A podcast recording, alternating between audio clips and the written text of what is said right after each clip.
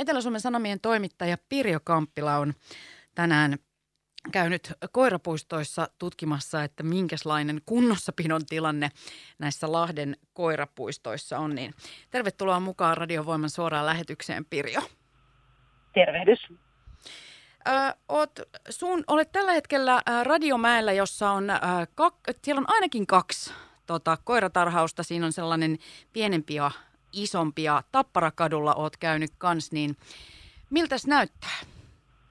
Tällä Räjämäellä näyttää erittäin hiljaisella, ei ole yhtään hänen huisketta näkyvissä. Mutta Tapparan kadulla oli sitäkin enemmän. Siellä oli kovasti liikettä ja vilinä. Eli oletusarvo, oletusarvo oli, että eniten lunta olisi kenties tällä Radiomäellä, mutta kyllä sitä lunta on varmasti joka paikassa ihan yhtä paljon, tasaisesti. Minkälaisessa kunnossa ne koirapuistot kaikkiaan on, jos pääsit siellä koiranomistajien jututtamaan? No, tämä perhepuiston vieressä oleva, eli Tapparan koirapuisto, sehän oli oikein valkoinen puhdas ja kaunis, mutta kyllä näkee, että lunta on tullut. Eli istuinpenkit olivat melkein lumeen hautautuneita. Ja sitä myöten koira-aitauksen aidatkin oli aika matalat. Eli meille lehteen tuli lukia vinkki, jossa kerrottiin, että kun aidat ovat nyt niin kovin matalat, niin koirat hyppelevät yli aitojen iloisesti. Mutta tuolla perhepuistossa, mitä katseltiin, tai sillä aitauksessa, niin koirat iloisesti leikkivät keskenään, eikä sillä kukaan yrittänyt mennä yli aitojen. Riitti touhua ihan keskenään. ei yritetty päästä vapauteen.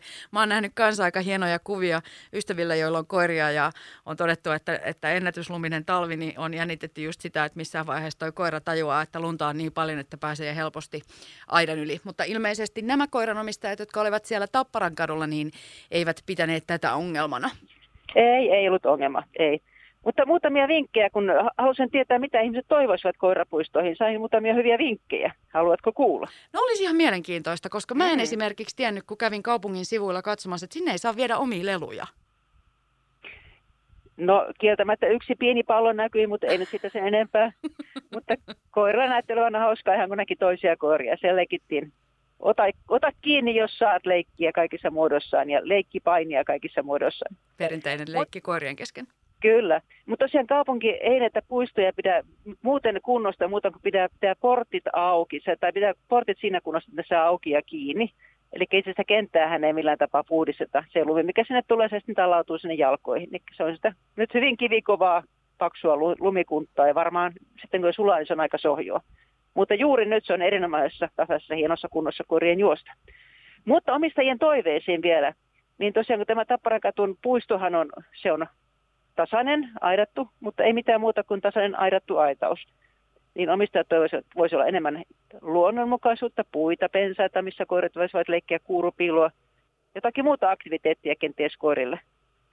Että olisi ihan niin, ihan niin pelkästään tylsää sitä ympäri kenttää juosta. Ja olisi varmaan silmän ruokkaa ihmisillekin, kun olisi kesällä kaikenlaisia istutuksia. Niin, totta aika tylsähän semmoinen tasainen hiekkakenttä on. Mm. Liipolan, perhe, Liipolan koirapuisto sai kiitosta. Siellä on kuulemma ainakin mäki. Saattaa olla jotakin puitakin. Vähän luonnonmukaisempi. Okei. Okay. Mm. Mutta tota, ja sitten oli yksi, yksi toivomus, että Paavolaan pitäisi saada koirapuisto. Paavolan koirapuistohan purettiin, kun sinne tuli rakennustyömaa ja sen kun ei ole uutta puistoa näkynyt. Siellä olisi paikka tarvit, tarvis uudelle puistolle, uudelle koirapuistolle. Kieltämättä itse Paavolan asukkina niin olen välillä miettinyt, että kun välillä on hoitokoiria, että, kun, että Radiomäki on lähin paikka, mihin saa sen koiran juoksemaan vapaana, jos se sellaista mielii tehdä. Apropos koira, äh, koirahoito. Tässä yksi omistaja kertoi, ylipäänsä keskusteltiin, mitä koiran omistaja toivoisi, kun tuntuu, että koirille tarjoaa nykyään mitä, mitä, mitä mielikuvituksellisempia tavaroita.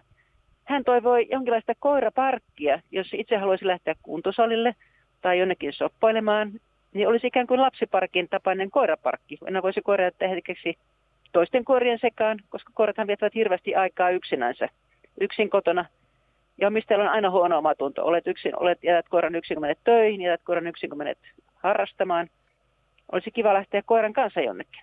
No niin, eli Inspis, Inspishän voisi laajentaa tätä, kun on tuo vartioitu pyöräparkki Lahden torilla, niin siihen myös koiraparkki sitten samaa. Mutta nyt aina kuuman vinkin kaikille, koiri, kaikille koirien ja kissojen ystäville. Täällä kun olen radiomäellä, niin huomasin, että tässä radio- ja TV-museossa on paraikaa näyttely nimeltä Suloiset sankarit, joka kertoo kissoista ja koirista ja muista eli elä, eläimistä elokuvissa ja TV:ssä. Tämä enempää ei tästä tiedä, mutta tässä näyttää olevan, että näyttelyssä voit katsella elokuvien ja TV-sarjojen näyttelijöiden haastattelua. ja pääset katsomaan kuvausten kulkuun. Eli koirat ja kissat näyttelijänä. Mm, mielenkiintoista. Kyllä. Ö, tuleeko tämä koirapuistojuttu Pirjo jo huomiseen lehteen vai kenties maanantaille? Tässä vaiheessa suunnitelmat ovat sen, sen myötä, että tulee huomiseen lehteen, mutta kun ajat ovat näin epävakaat, niin mitään ei voi sataprosenttisesti luvata. Juuri näin. toivossa, toivossa eletään. Just näin. Kiitos Pirjo Kamppila näistä tiedoista ja oikein mukavaa työpäivän jatkoa tällä hetkellä sinne Radiomäelle. Kiitoksia sinulle. Hey, hey.